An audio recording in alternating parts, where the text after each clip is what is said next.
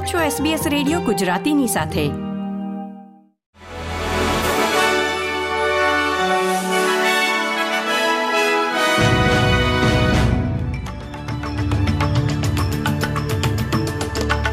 નમસ્કાર. ચૌદમી ફેબ્રુઆરી બે હજાર ચોવીસના મુખ્ય સમાચાર આપ સાંભળી રહ્યા છો વત્સલ પટેલ પાસેથી એસબીએસ ગુજરાતી પર.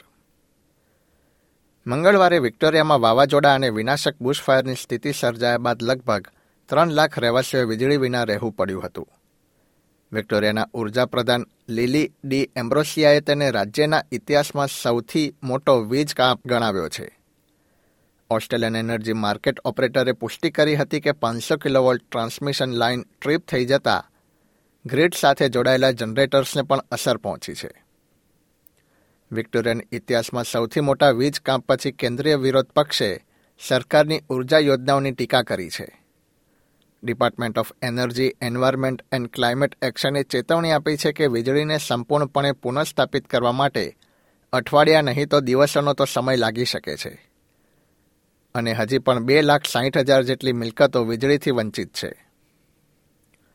બીજી તરફ નેશનલ્સ પાર્ટીના સેનેટર મેટ કેનાવાને જણાવ્યું છે કે આ વીજ કાપ બતાવે છે કે રાષ્ટ્રીય વીજળીનું માળખું યોગ્ય નથી.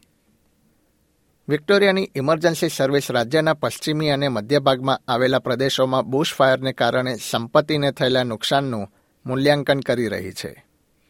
ઉલ્લેખનીય છે કે રાજ્યમાં ત્રણ સ્થળોએ આગ નિયંત્રણ બહાર થઈ ગઈ છે.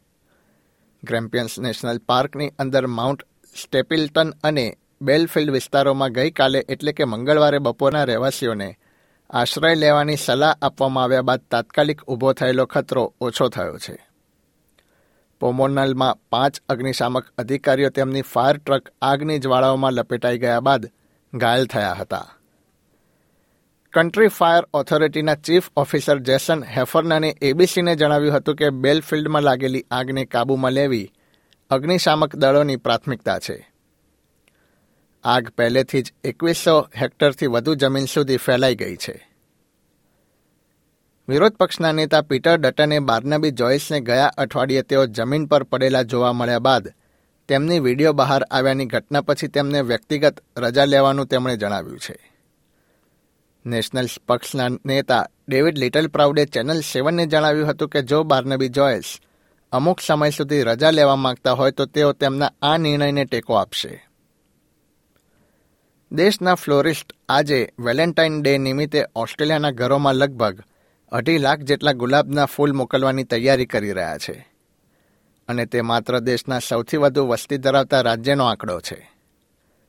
વેલેન્ટાઇન ડેના દશહારાને પહોંચી વળવા માટે ઉત્પાદકો અને જથ્થાબંધ વેપારીઓને મહિનાઓ લાગે છે.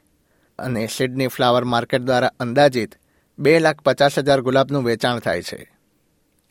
ફ્લોરિસ્ટ અને જથ્થાબંધ વેપારીઓ તાજા ફૂલો માટે સવારે ત્રણ વાગે બજાર શરૂ કરી દે છે.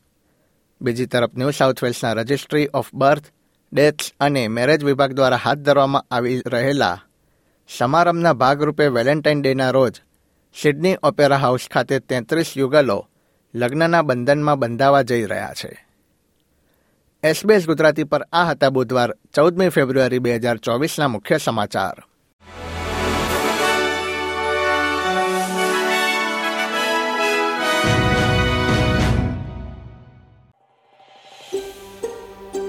પ્રકારની વધુ માહિતી મેળવવા માંગો છો?